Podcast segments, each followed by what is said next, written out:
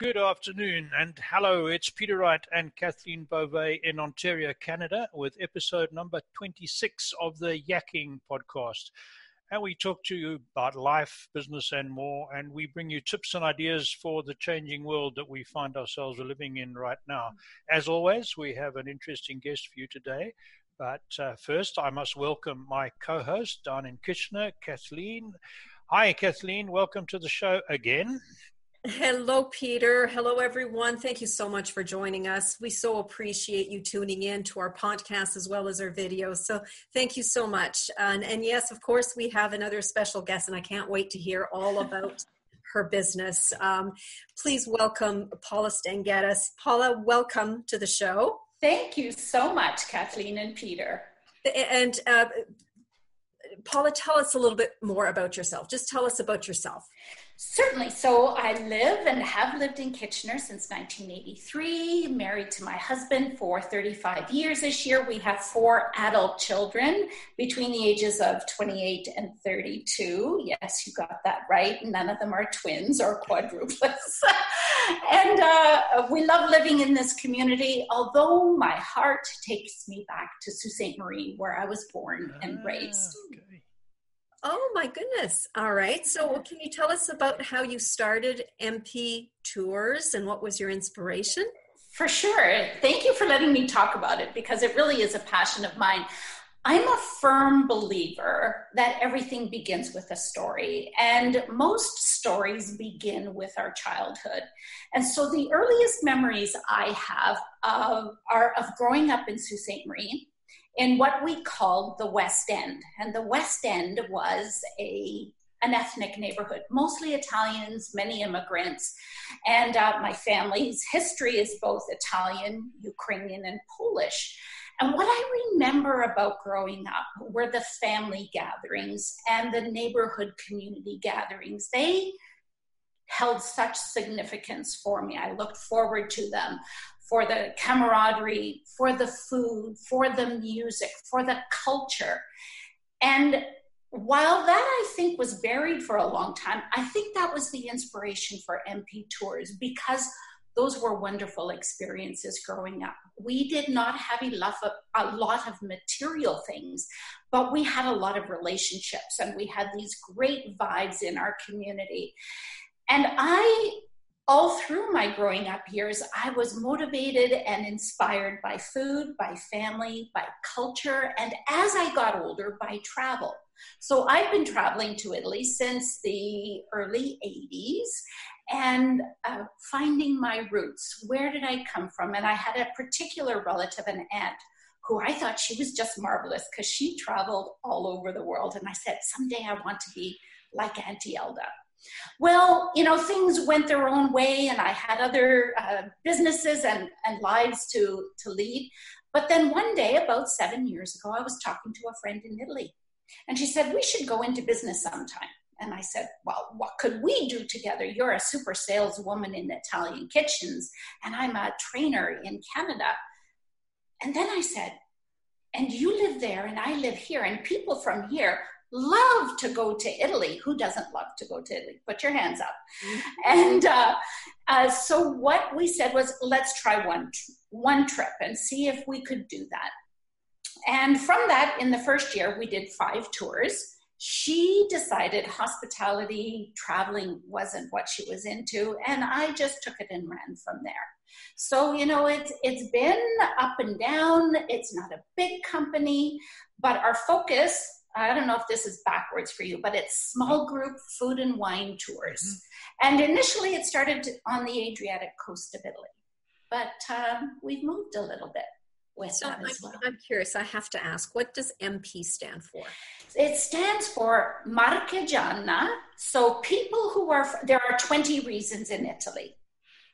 Those regions equate to our provinces in Canada. The region that I'm from is called les marques. It's not le bel marché. It's not French. Ah. It's le belle marche, which is plural for the marches, which is probably the least known region of Italy. And that's where my family is from. People who come from the Marche are called Marchigiani. So it's Marchigiana, which is for female, Paula, MP.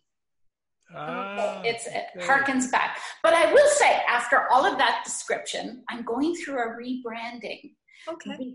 And and that's an exciting p- uh, place to be at as well. So it will be MP tours for a while, and we're not sure what it's going to turn into.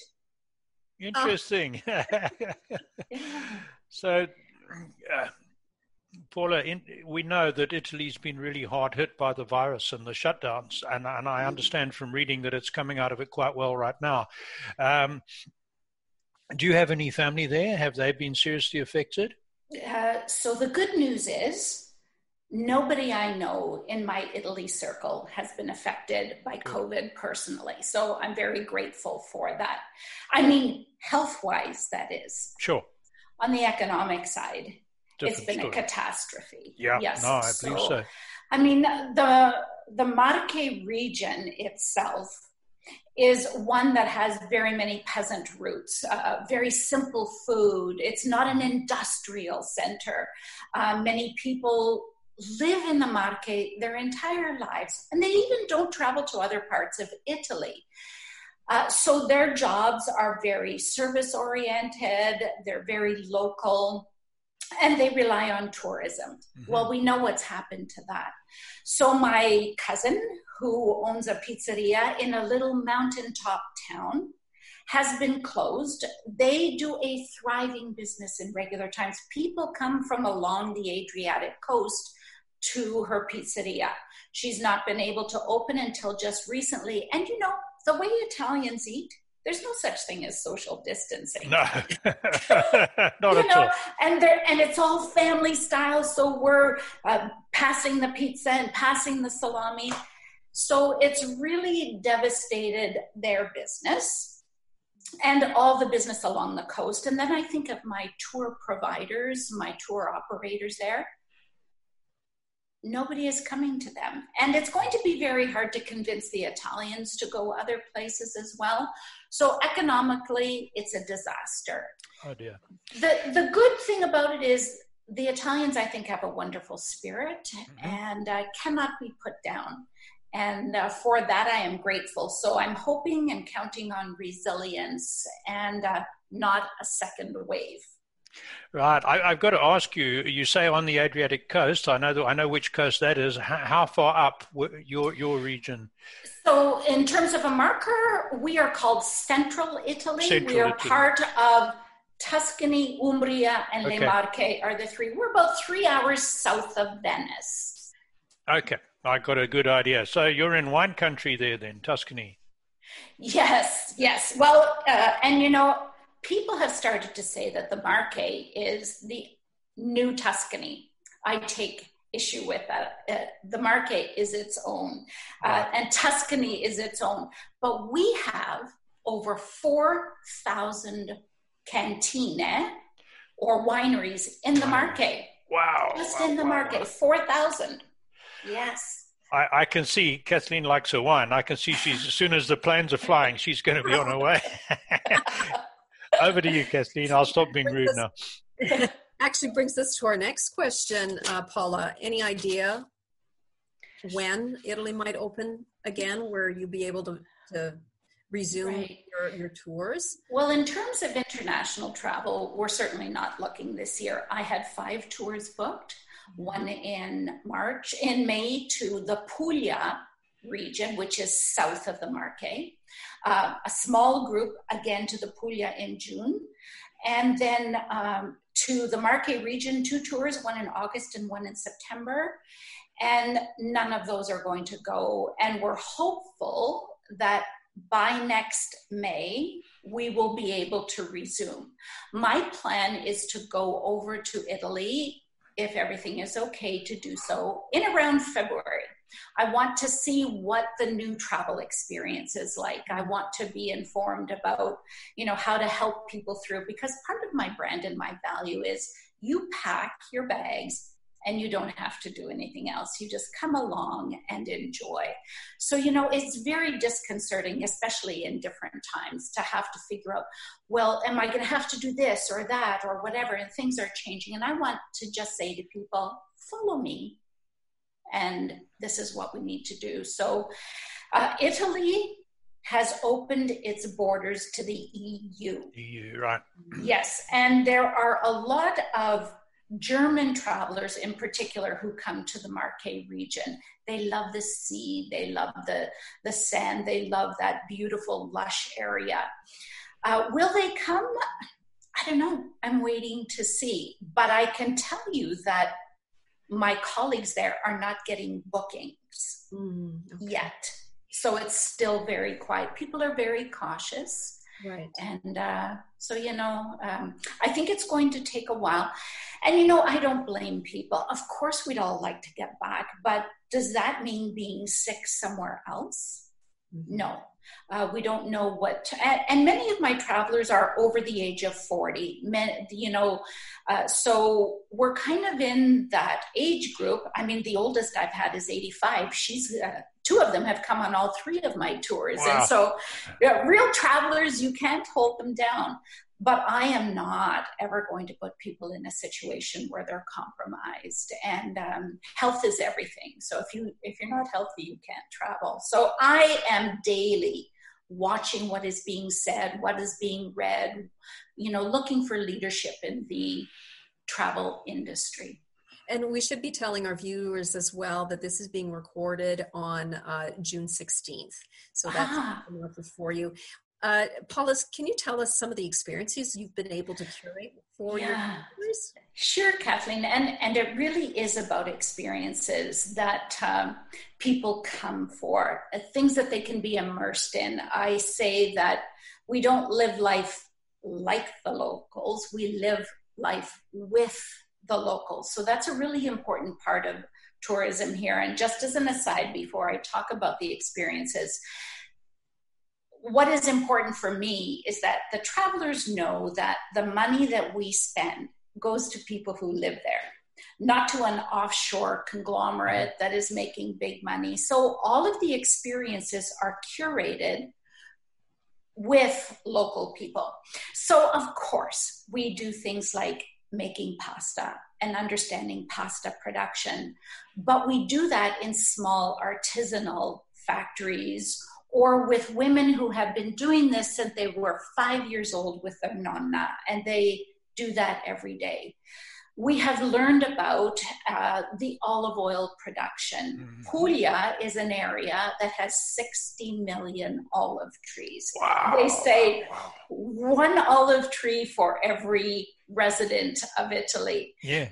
But and so and it provides 40% of the olive oil for the country. Is that right? Wow. Yeah. So we'll go to a small production facility.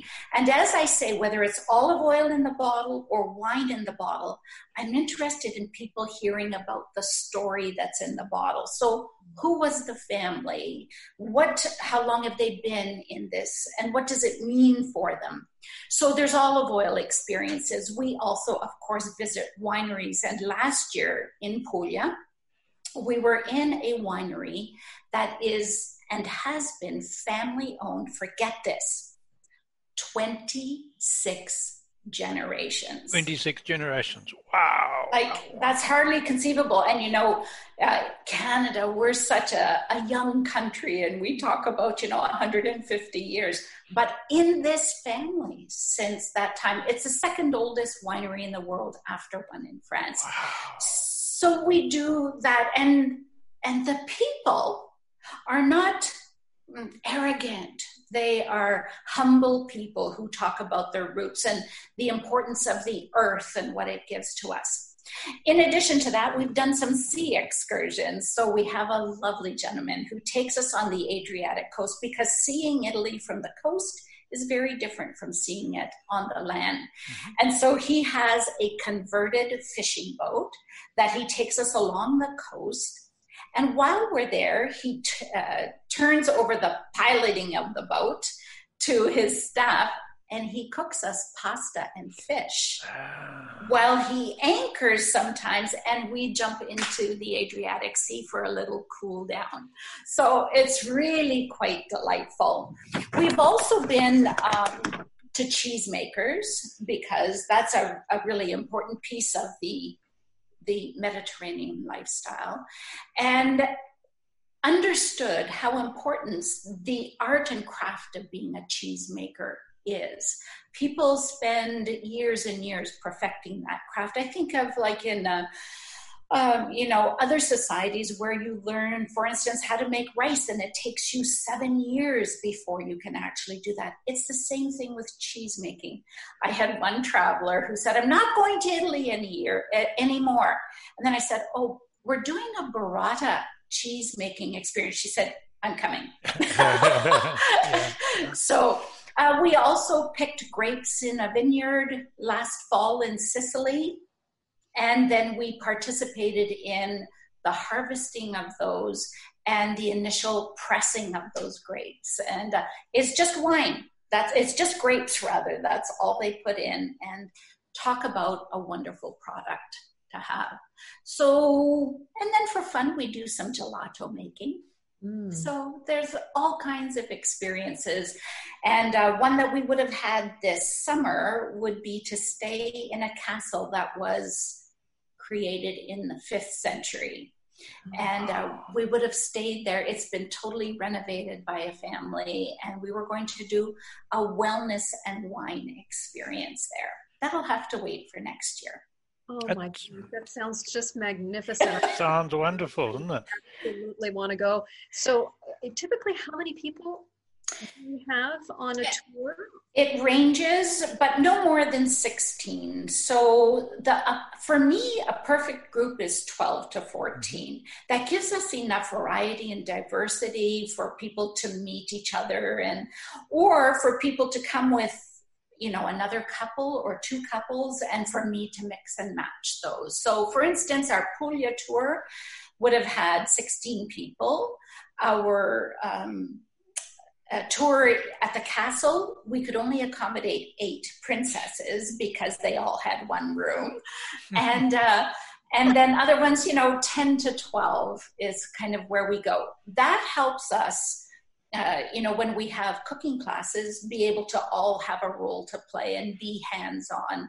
And then we have smaller uh, vans or buses to take us around, and it's more intimate. It's not like you need to have we call them whispers in the tour operators language uh, the headsets and the microphones right. you know with a group of 30 or 50 everybody can hear and everybody can uh, yeah, and it's very nimble as well so if i said oh i just heard that this new restaurant is opening and i have reservations you can do that with 12 you can't do that with 50 no. we, yeah, we love very to good. be spontaneous Paula, I was going to ask you what sets um, your your your business apart from everybody else's. I think you've really told us already all about that. So so that's great. Yeah, I really I like the idea of the small tours. Just uh, to digress slightly, I went to Spain and Portugal and Spain last year to walk on the Camino de Santiago.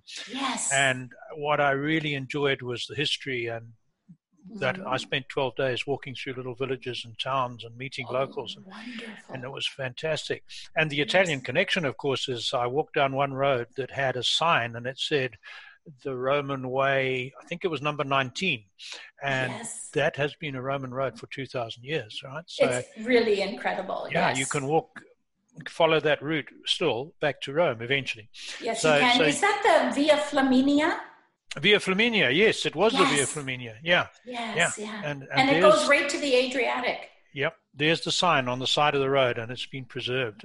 Yes. And uh, without, I don't want to waste time, but what impressed mm. me was walking along footpaths, stone footpaths on the side of a stream that it said they were there from Roman times. So the they were all dished from the footprints where people have been walking for 2000 and i'm sure if you've got wineries that go back 26 generations there will be oh, that history yes. built into those places so fantastic oh for sure what a great experience peter oh, I mean wonderful. i love i love hearing about these things because that for me is the essence of travel yeah to really yeah. feel the meaningfulness of the places that you're in and uh, drink in the history pun intended, and the culture that built that uh, country or that region. Yeah. Absolutely. No, it was wonderful. Tell me, um, what what are the winters like in, in your part of Italy there? So, Fairly mild if you're going great? Yeah, uh, in the Marche, it it uh, in the wintertime, let's say January, February, they may get snow, mostly more though in the mountain areas. Sure. So the Sibillini Mountains are the mountains, mm-hmm. mountain range that's there. But on the seaside, it would be 9, 10, 11 degrees in the winter.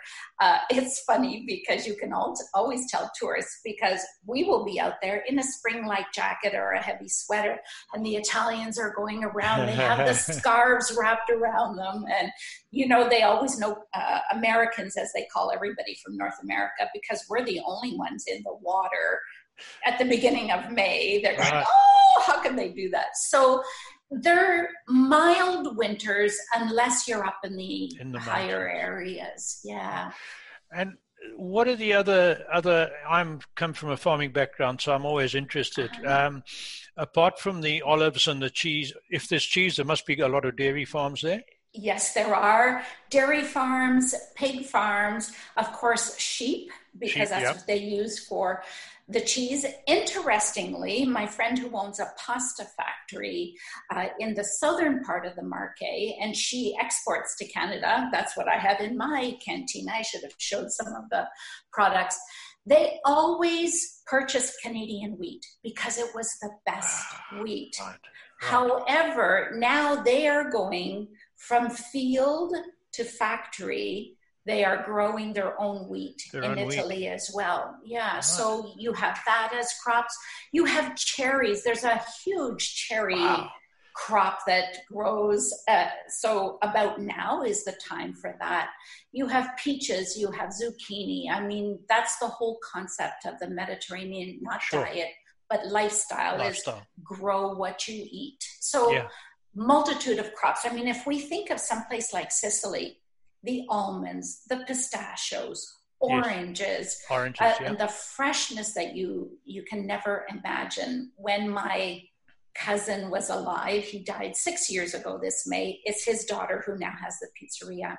He had his little garden, and we took our family, my husband and our four children there in 2002 for a family vacation. And Pasquale took us to his garden and we picked the cantaloupe and we picked the tomatoes. And my children, who were very young, and my husband, who appreciates good food but doesn't crave it, they said they had never tasted a tomato like that, never tasted a cantaloupe like that. Mm-hmm. It's just, it was outstanding. So very diversified in their crops. Sounds like it. Yeah, very good. Over but when the uh, eggplants are in season, that's all you eat forever. All right. Paula, do you plan on uh, organizing more tours other than in other places other than Italy? Interesting that you ask. Um, so, as I said earlier, there are some of my travelers who have come on all three of my itineraries. Mm-hmm. And it started not because I planned it, but because they said after the first trip. Where are we going next? And I said, Well, I have no plans. So they said, We'd like to go to Sicily. Take us there. Mm-hmm. So I created an itinerary for that. And then they said, And next? I said, Oh, come on. and uh, so we went to Puglia. Uh, I will continue. I have been to 13 of the 20 regions of Italy. And the ones that I haven't been uh, are to the north, north right. of Italy.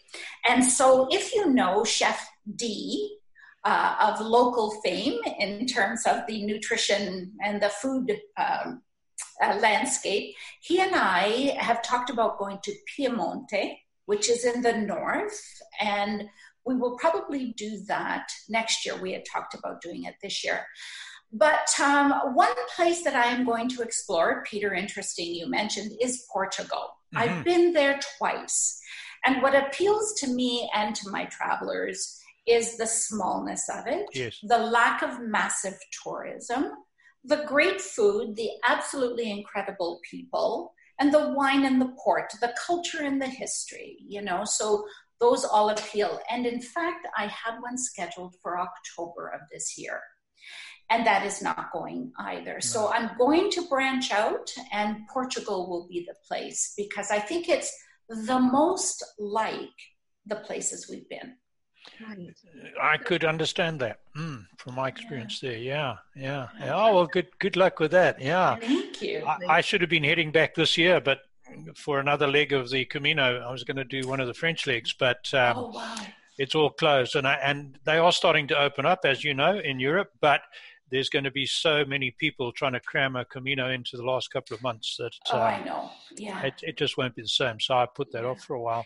Uh, did you hear, Peter, quickly that online there's a virtual Camino that's yes. happening? So I know. Yeah, might be a stopgap. Yeah, there's, there's, a and there's a few Zoom groups of um, peregrinos. Uh, yes. And I'm on a forum, and we sort of chat, and it keeps the spirit going. Certainly. Yes, yeah. fantastic. And and I got to tell you, you were talking about 84 year olds. The oldest person I met on the Camino walking was an 84 year old woman. She did wow. a she did 100 kilometers. That's Isn't that remarkable. Yep. It really is. That's yeah. enough for me. I'm going to hand. We're running a little short of time. We've got a couple of minutes we can play with, so I'm going to hand it back to Kathleen. Wonderful. I have, and I have to ask you this question, Paula, because when you said you first had the idea of doing these tours, and all of a sudden you did five tours in your first year. Yeah. How did that come about? I mean, how did you get the word out that you were organizing these? I mean, obviously you're a great marketer. No, no, people are wonderful. It was word of mouth. So the first um, time I talked about this was at a local restaurant. I hosted a pizza, beer, and wine night at Casa Rugantino, which has been my favorite place. I invited about 40 people and I told them of my vision of my plan. From that, one person said, I want to go. She brought eight of her family members, and I found the other four. And from that, people talked. I hear you're doing this. I hear you're doing this. And that's how it happened. Now I have a website that's being updated, and I've had just under 100 people travel with me since we began. And they love what happens when they're together. And that has been the mainstay people who have been generous enough to talk about their experience. Excellent. That is absolutely remarkable. So, Yeah. Paula, if people wanted to get a hold of you, how do they do Yes. The best way is to send me an email info at mp tours.com. They can go on Facebook. I have a page there. It's MP Tours. I'm on Instagram at MP Tours. Uh, but I'd love to get an email. And of course, give me a call or text me 519 241 1106. Call me anytime. Excellent. Back to you, Peter. That's great. We will put all those links on there for you, Paula. Thank you. That's that. That's good. And thank you very much for coming on the show. We really enjoyed talking to you. I've got it. Um, I think we're going to get you back next year when you've got your Portuguese tour organized. Uh, Thank Here- you here's so some more much about that. for having but me. we we're out of time, so thank you to all our viewers and listeners. Thanks to Paula. Thanks to Kathleen. Until next time, that's it from the Yakking Podcast. Goodbye, Thank you, everybody. Bye bye. Bye.